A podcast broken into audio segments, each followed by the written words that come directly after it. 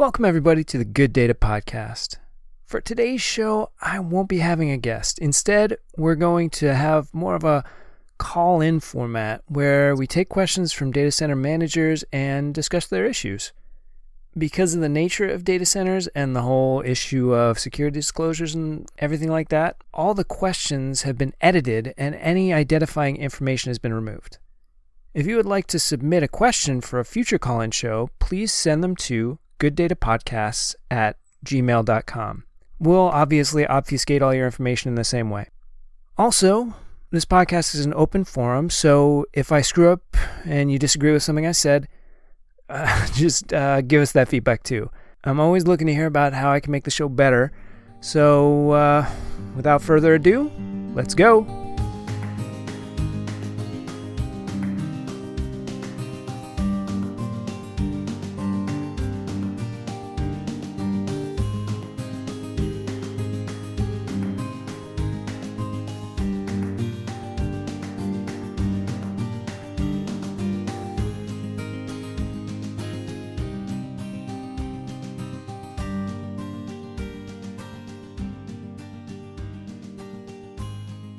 Okay, now it's time to take our first call. We have a 20 year old generator. Recently, we had an event and our load transferred to generator. However, the UPS remained on battery during the outage, eventually completely dropping our critical load. What happened? Okay, that's uh that's an interesting call. I think there's probably more than one possible reason that this is happening. Um, there could be a problem with the UPS itself.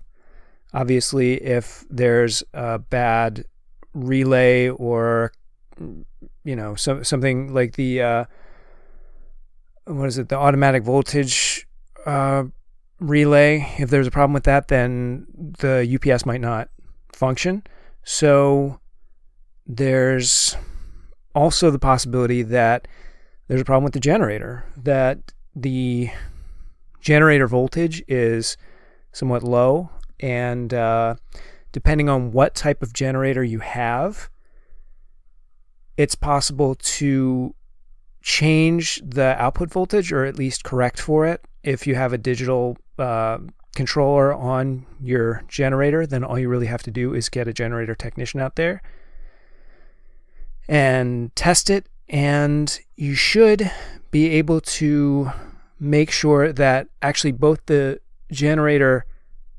frequency and voltage, you have to make sure that those are correct. So if if those two things are out of like let's say you're you're sending 62 hertz or uh, something outside of the voltage range, then your UPS is going to pick up on that and it's not going to transfer and it'll just run out of batteries. Uh, now, the easiest way to figure out if that's the problem is to look at your UPS logs and those should contain the errors. Like if it says undervolt or if it says um, overvolt, uh, incorrect frequency, something like that, you'll know very quickly whether or not that's the issue. You should also, if it is a voltage problem, you should be able to change the allowable input voltage. Either make it, you know, it, let's say that the input voltage uh, is supposed to be 480, you can probably up it to 490 or, or, or drop it down to 450 without really hurting the unit, at least for the time being, until you get a properly running generator.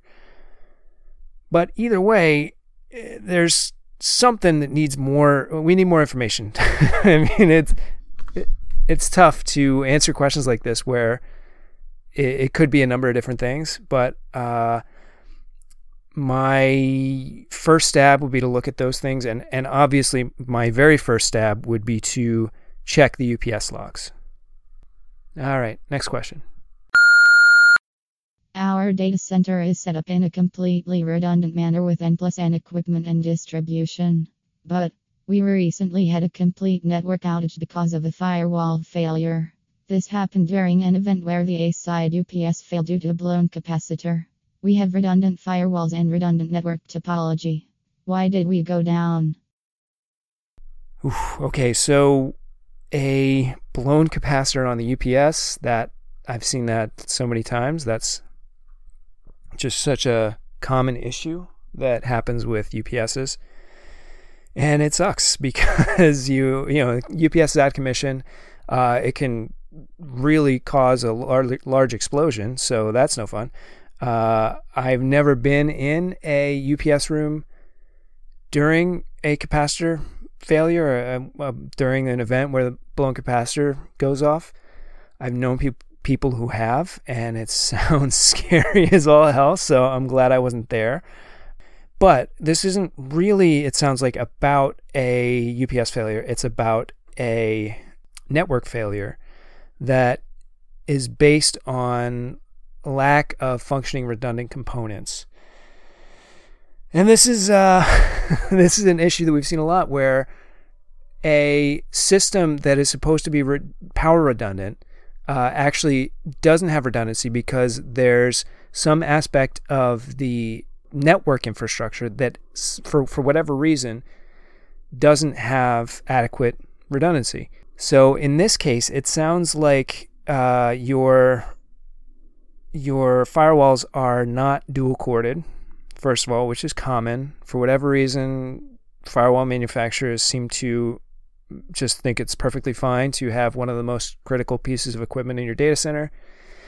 Literally, one of the most important. Uh, they they don't mind having those single corded, which means that uh, if that goes down, you will lose connectivity. However, you said that you have uh, N plus N equipment, so if you have two firewalls, then it's probably that your firewalls, my guess, if it if it correlates with the UPS being down, that they were both on the A or the B side of the electrical distribution. That they're single corded and they were plugged into uh, not necessarily the same plug strip, but the same side of the distribution. So, you know, during this capacitor failure, uh, what can happen is that because it's such a systemic failure in the UPS, the UPS doesn't actually switch over to bypass. So you actually lose power. And if that happens and both of your firewalls are on the same side of the power distribution, then you're up a creek. You know, that that really is what it sounds like happening. Now there are a couple fixes to this. One is to check your uh, power distribution and see if your firewalls are plugged into the same side of the electrical distribution. And the easiest thing to do if, in that case is to just unplug one and plug it into the other side. That might cause an outage, but if it's your your lag unit, your redundant uh, unit, then it shouldn't really cause any problems. Um, you probably still want to do it during an outage window, but that's my first guess. Another possibility is that you could plug both of those uh, firewalls into like a rack mounted automatic transfer switch. And those are not my favorite. Uh, I don't love rack mounted transfer switches for a number of reasons. One is that it's it can be another single point of failure depending on if the piece of equipment itself is a single point of failure. Like if you only had one firewall and you were to plug that into a rack mounted UPS, or I mean ATS, then you would still have that single point of failure there. You're not really fixing that issue because the ATS could fail. So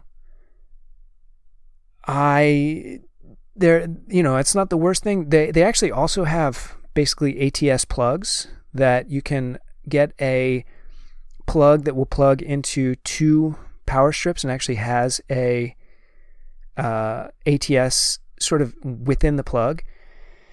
And those are good because the, that might be a single point of failure, but it's just a single point of failure for that one piece of equipment. So it, it lowers the number of pieces of equipment and actually decreases your complexity versus putting a ATS plug strip in that you know then becomes that much more complicated. Uh, also, it's more in code if you, uh, for the most part, most racks, um, the in rack ATS would be plugging into a plug strip, which is actually out of code. You can't have a plug strip plugged into another plug strip. So if you use one of these uh, ATS plugs, then you don't have that problem. So the I said that there were there were a couple of things to do here. Um, either one of those will work. Uh, my general advice is to just always make sure that all the way up and down. If you have equipment, make sure it's dual corded. That's by far the best.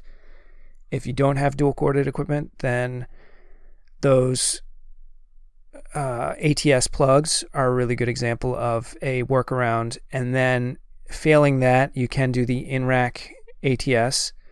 Uh, and above all, if you have single corded equipment and they're redundant to each other, make sure they're plugged into opposite sides. Okay, next call. Our data center is excruciatingly hot when you first walk in the door. When execs walk in the door, they tell us that the room is overheating. We have downflow CRAC units, 24 inch raised floor, and cold aisle containment.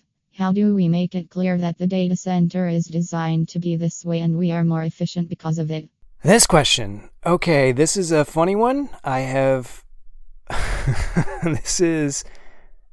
Uh, this is even more of a problem with colocation data centers. Uh, I've seen a number of colocation data centers that have cold aisle containment, not hot aisle containment. And when that happens, customers come in and they get very upset that the data center's hot because they're not data center people and they're not data center uh, administrators, and they don't know that in the case of cold aisle containment, the hot aisle is supposed to be hot, and basically the entire room is supposed to be hot. Uh, there are a few ways that I've seen this fixed. Um, one is to just put uh, ventiles by the door so that it is kind of cold near the door, so that when somebody walks in, they're like, oh, this doesn't feel that bad. And, and most of the time, when somebody's touring, they don't really tour the entire facility. They, they just kind of look at the things that they're interested in, and often that just means going in the door. Uh, you could almost make a, a path of, of uh, ventiles on the way to whatever piece of equipment people normally tour to. I think that's a that's a cheat, and I don't love it, but I've seen that happen. And um, the other situation that I've seen is just putting a sign on the door that explains in the in the briefest terms hot aisle will be hot or something like that. You know, one line. Um, data center runs hot for efficiency, something like that. Um, so that then when somebody sees it, you can point to it and it says, oh, this is on purpose. That said, I don't love cold aisle containment.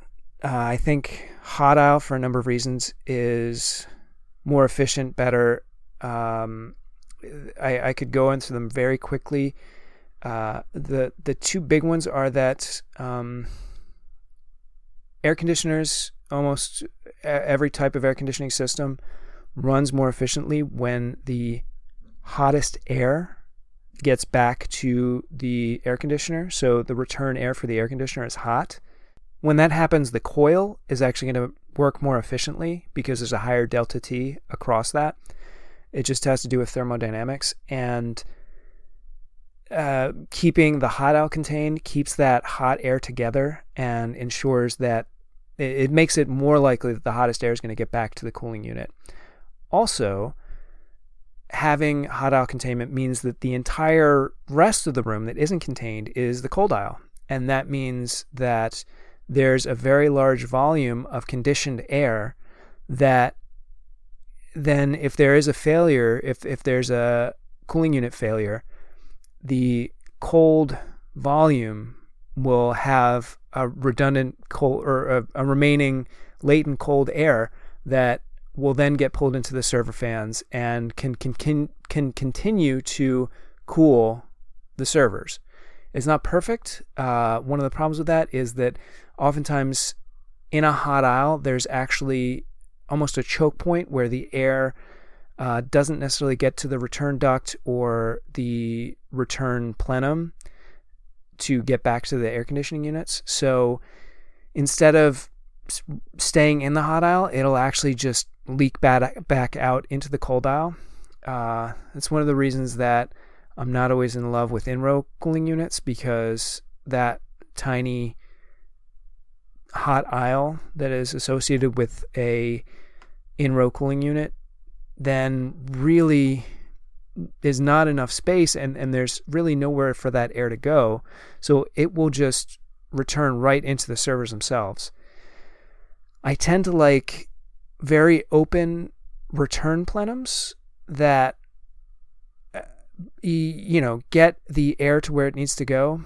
I like for cooling units to be high so that convection works with the flow of air so that the hottest air gets back to the CRAC unit.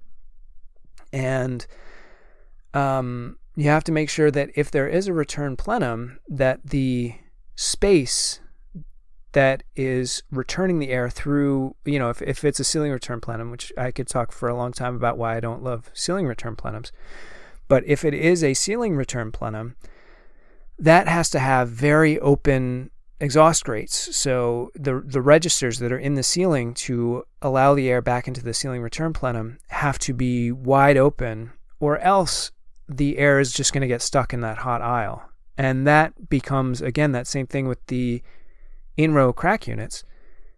It just is going to recirculate right back into the server fans, and it's not really going to perform the way you want it to in a crisis situation. Next call.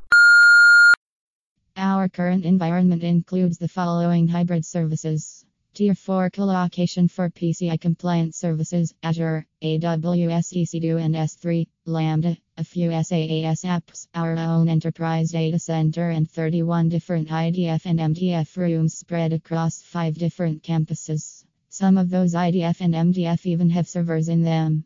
We have a nationwide MPLS which we are currently transitioning away from to SD-WAN. I have to support all of that infrastructure. Is there anything out there that brings all of this under one roof and allows us to manage it?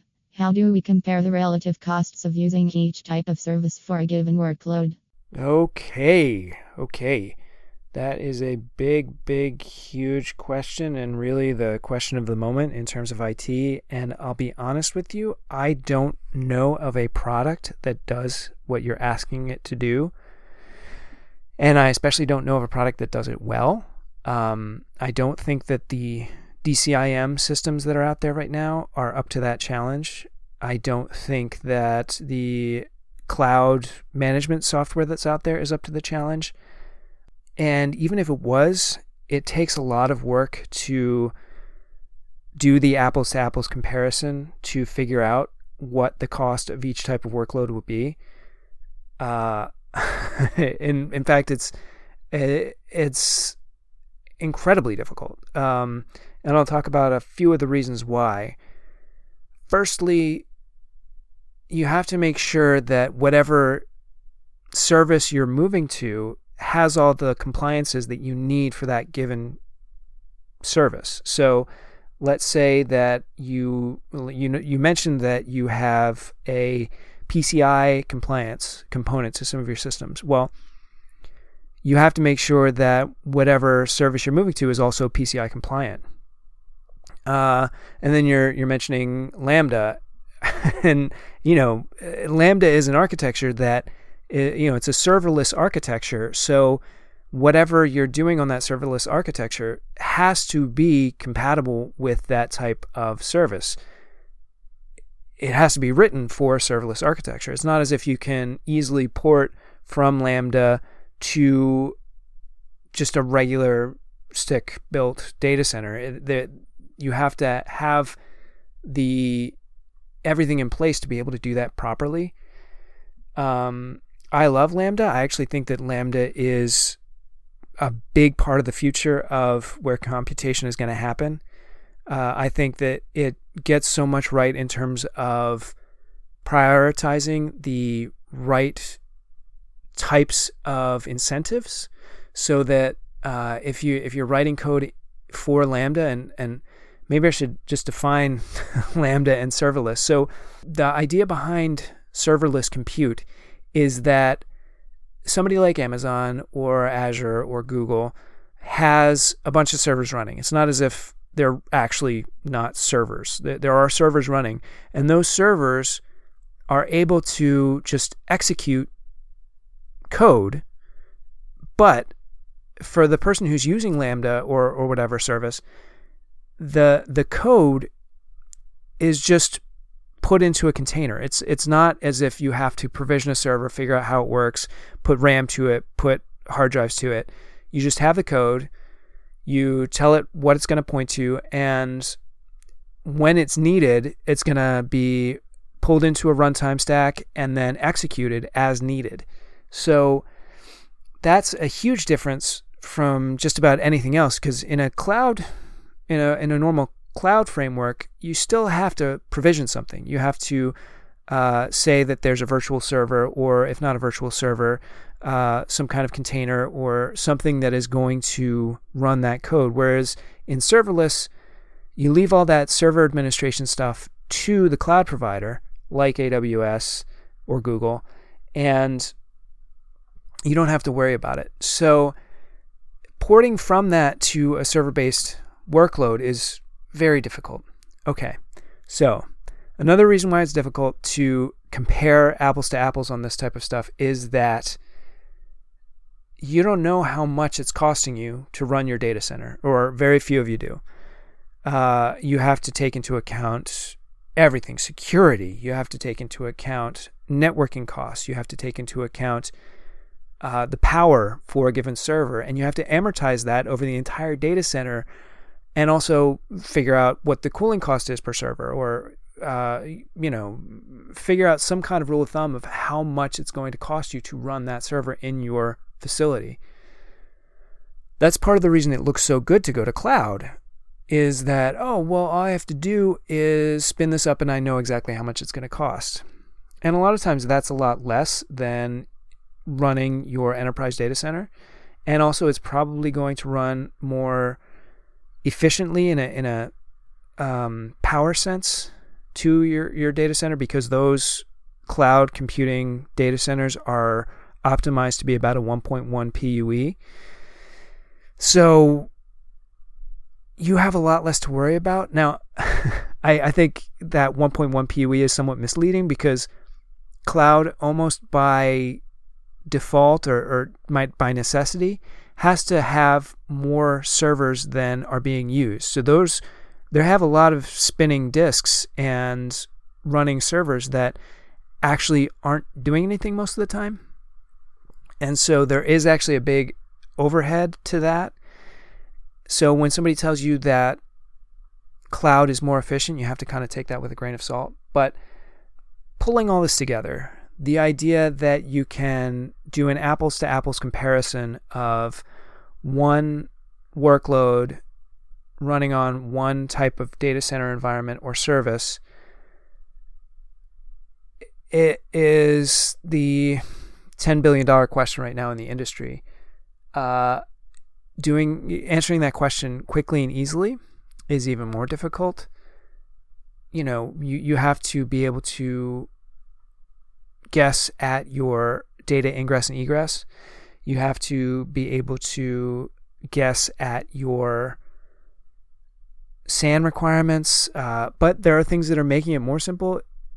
You know, instead of having capital outlay to buy a SAN uh, or storage uh, storage appliance, these days you can actually just um, have a service, get storage as a service on site. So uh, EMC or uh, 3PAR, you know, whatever other storage provider is selling storage, they will actually provision storage basically as a monthly pay as you go system, but the storage appliance is actually sitting in your data center.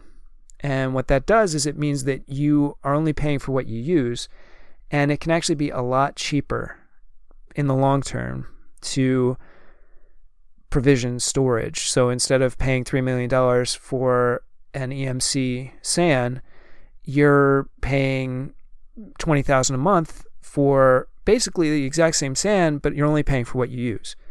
And per gigabyte, it might be more, but as you grow out, you know, amortize that around, how much storage are, you actually using of a given SAN piece of SAN equipment, it probably evens out and you're doing a better job if you have that storage as a service component.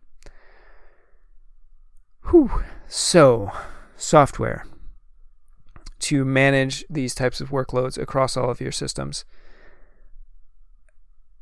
I know that there are people who have written software. Uh, I will do some research and try and put it in the show notes about if there is a fantastic piece of software out there that does all of this provisioning and apples to apples comparison. But I will tell you that even if that does exist, it's a lot of time, effort, and money to put that into practice. So, man, it's worthwhile if you're a big company and you want to really hone that stuff down. It will save you money over time, but it will be a lot of upfront work and capital to make it work. So, uh, one thing that I've done as a as a consultant is give better data about that. Try and figure out what you're actually spending on one watt of server load in your data center facility, and then be able to put that spending number and actually apply that to each of the servers in the data center, and then. Uh, I have, you know, I have done this, but then you can figure out what, um, what piece of software is actually using that piece of hardware. And then you can start to put a dollar value to that. It's a lot of work. Uh, we did it all in Excel because it was on a consulting basis and they didn't have any software and we were going to buy it for them.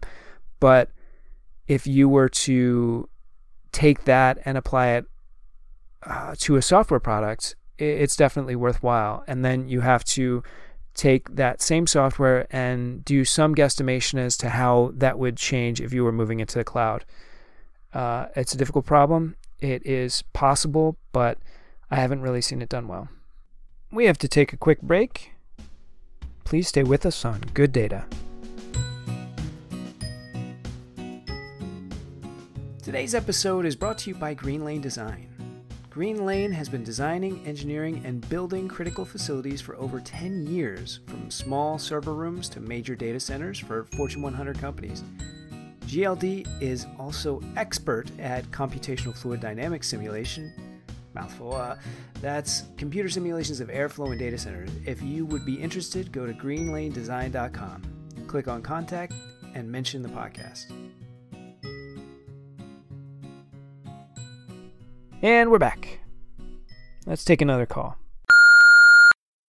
We recently upgraded our server infrastructure and reduced our footprint substantially.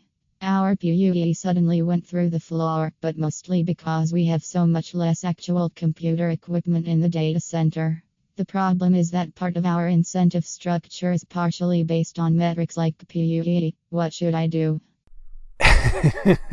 Answer to this question is fire management. Uh, PUE is really not a good metric to base bonuses on, and I'll tell you why. Uh, for this very reason, you your PUE is a fantastic metric if you're if you're basing your comparison of an apples to apples, you know, this total IT wattage is comparing to that total IT wattage. As soon as the load, the IT load in the data center changes, that is going to affect your PUE and could very easily just throw it out the window. Um, it's not a fair metric. In fact, if you were to have a data center and make no changes at all to the infrastructure, but just keep adding more servers to it, your PUE is going to improve because all of the equipment up and down the infrastructure stack work more efficiently as there's more stuff connected to it. So transformers work more efficiently if there's more load connected. CRAC units work more efficiency, efficiently if there's load connected. Chillers, you know, you could even say lights because all the lights are going to be on anyway all of the infrastructure just works better with more stuff. So rewarding PUE is just kind of a fool's errand. PUE is an imperfect metric. It is helpful, but it's definitely incomplete. And, you know, I like the idea of PUE for comparing, maybe comparing data centers to each other, but even then, it's not quite fair. And this is one of the reasons that I really am a proponent of modularized data centers and being able to basically turn parts of your data center off. That if you've been running in a large data center and parts of it are have been decommissioned, or well, no, if if servers have been pulled out of your data center and you're still running all the equipment in that area, man, consolidate into a smaller footprint if at all possible, and turn off a bunch of the equipment. You know, close off the raised floor, whatever you can do to get everything as small as possible and only provide what you need to provide if possible. It's a hard thing to do. It actually takes a lot to plan a data center in such a way that as it grows, it will be modularized, and as it shrinks, it will shrink along with that modularization because a lot of times there's just one server way out in Neverland in the corner of the data center that is running for no good reason, you know, and if you were just to move it, then you you could turn those CRAC units off. You could maybe, depending on how it's modularized, you may be able to turn a UPS unit off or something like that. It just, you know, that's actually almost never the case. But regardless, you can improve your efficiency by decommissioning, and I think a lot of people don't quite realize that. In fact, man, right now in the marketplace, everybody's moving out of their enterprise data centers, or at least substantially reducing the footprint. And it's worth doing, man. If you can shut down 20% or 30% of your data center, if you can change that into office space, you're actually using that space. If you can get your footprint smaller, then you're keeping the heat where it needs to be so that your CRAC units will run more efficiently. Uh, if you can uh, reduce, you know, if, if you could maybe turn off a chiller, man, that helps. There, there are just so many different ways that you can save money by getting smaller. And I can't believe people don't do it, but man, I hope that people start to. All right, next question. We're migrating. We're a pretty small company. Large enough that I don't know all the application admins, but small enough that I'm the only one planning the move. I would like to decommission some servers before the move to save costs and to reduce complexity. However, none of the admins will cooperate. What should I do? Whew, migration. Nobody likes migration. And it's the most painful thing. You know, ideally, you can just set everything in place and never touch it ever again. Um, as I've already said, that's not ideal for a lot of reasons, especially efficiency. It's better to consolidate wherever possible. And also, it's much better to do a soft move than a hard move. So, what's the difference? So, hopefully, everybody knows this, but I'm going to say it anyway. A soft move is where you have two pieces of hardware and you're just porting the software from one to the other. So the great time to do a migration or a move is when you are refreshing your hardware. So if you're buying a bunch of servers, you can buy the new servers, put them where they need to be, and then you move the software and that way you can kind of have an active active setup until such time that you actually do the final changeover. The problem with that is that it's a lot to do at one time, and so it almost never happens the way that way. It almost always happens that there is some kind of you know almost piece of server hardware that needs to move physically. Uh, it's getting better. I mean, if you're 95% or 100% virtualized on your applications, it's the easiest thing in the world. You just put in more servers, uh, do a soft migrate, um, you know, your hypervisor will handle the whole thing and you don't really need to worry that much. But if it sounds like you're a small company, you still have a lot of physical servers. Um, so this comes back to a an issue that I've seen a lot with the friction that I see a lot of the time between server admins and data center admins. Well, actually, application admins. So the application admins, like you're saying, they don't care about the physical part. It's not their job. They have, let's say that there is, you know, a hardware fault, like there's a there's a hard drive that goes bad well, they care about that, but they don't care about where it sits in the data center. They care about what networks it's connected to, but they don't really care about how, what the wiring is, or anything like that. So you have to police them, and yet management often doesn't give you the tools to be able to police them. So here's what I think um, you got to talk to management. You gotta get an estimate together of what the ROI might be um, for uh, energy and um, licensing and warranties uh, of reducing your footprint. So earlier we talked about you know the difference between cloud and managed data centers, and two of the big ones that we didn't talk about then are the licensings for things like Windows or Apache or you know whatever software you have has to have a license, and also for the hardware, the hardware is going to have a warranty, and all that stuff costs money.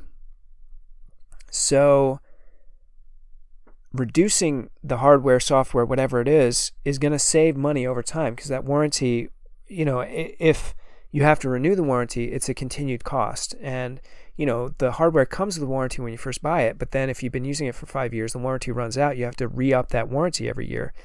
And that's a real cost.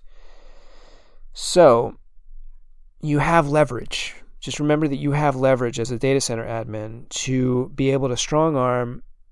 Well, hopefully, management gives you the ability to strong arm the application and server admins. And how do you do that? Okay, so you might not even know who the server admins and application admins are in your data center if it's big enough. We've seen that before, it's a real thing. Um, in your case, you're saying it's a small company, but regardless, what you can do is you can get a list of all the servers from Active Directory and you can get the email addresses of everybody who is able to access those servers in Active Directory.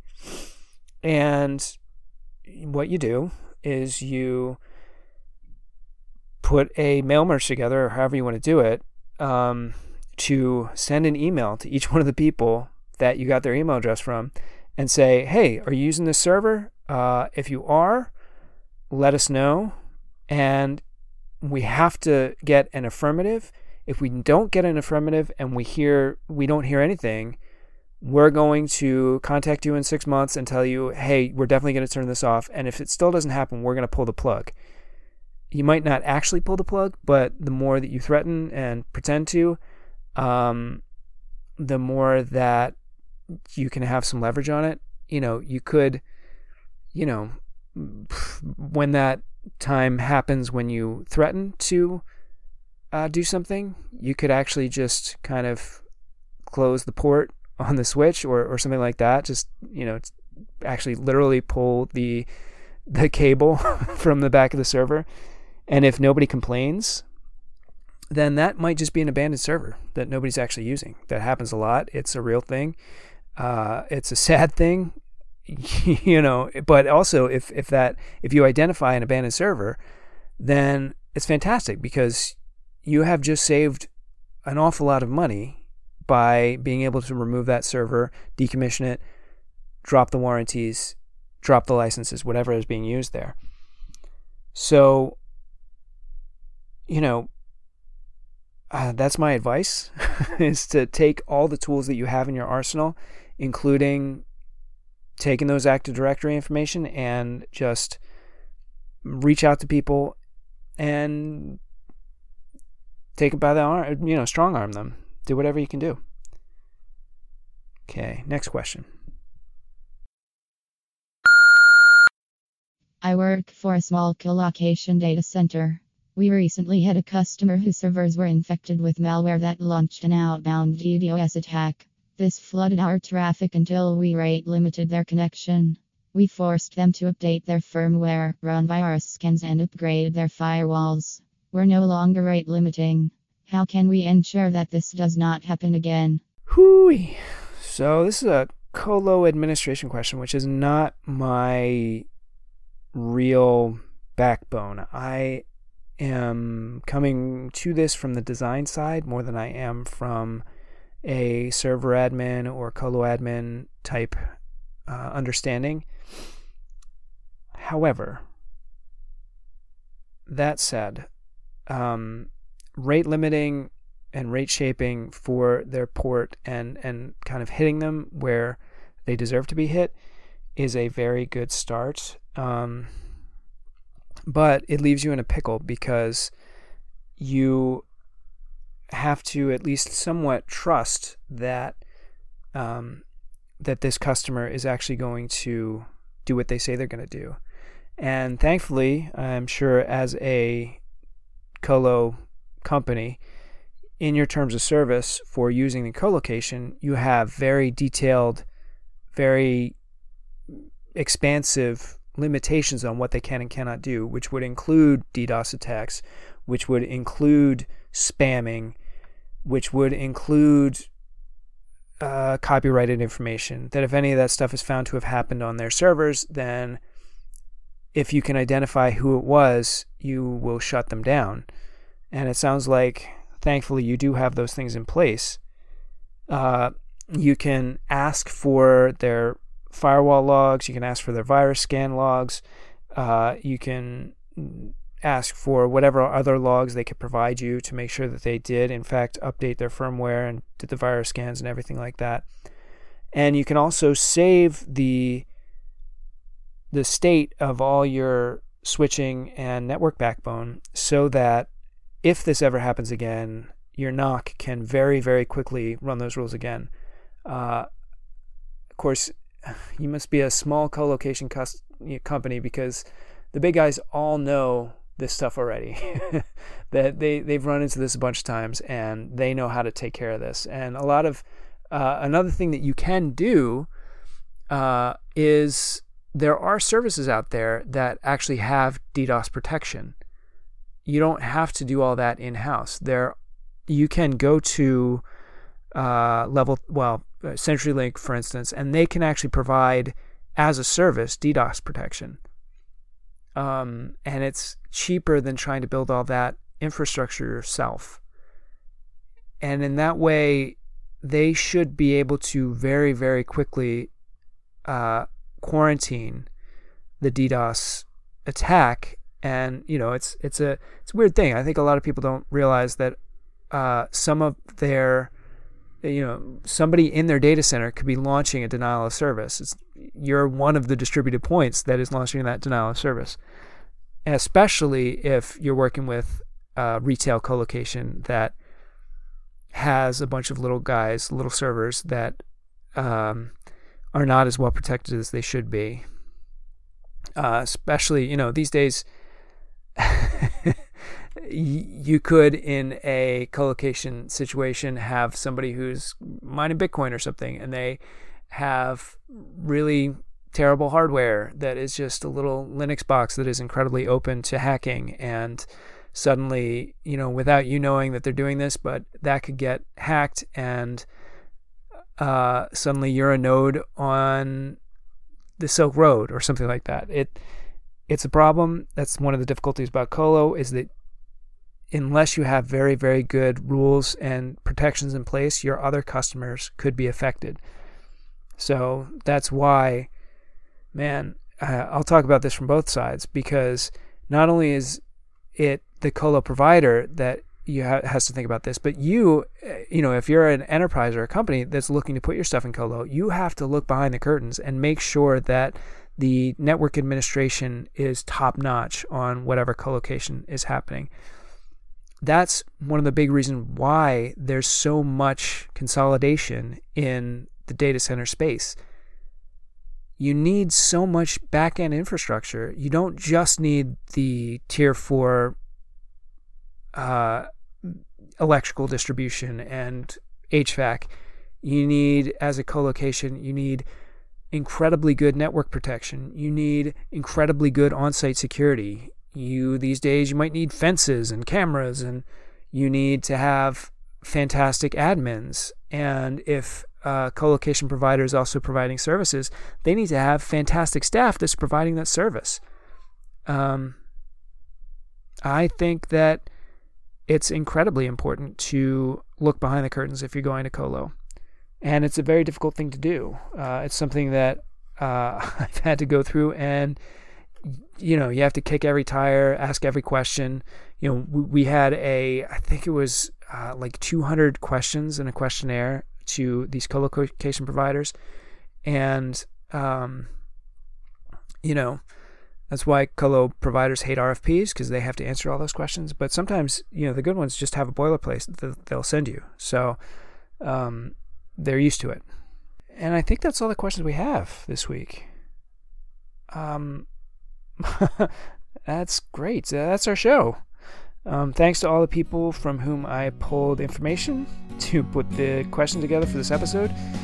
Uh, again, if you have any questions that you would like to pose anonymously, please send them to gooddatapodcast at gmail.com. I'd like to thank our sponsor, Green Lane Design. Remember to mention the Good Data podcast to get that free assessment. That helps everybody. Our music is algorithmically created by JukeDeck, which is pretty amazing. Try it yourself. Uh, visit jukedeck.com. For Good Data, I'm Drew Farnsworth. Talk to you next time on the podcast.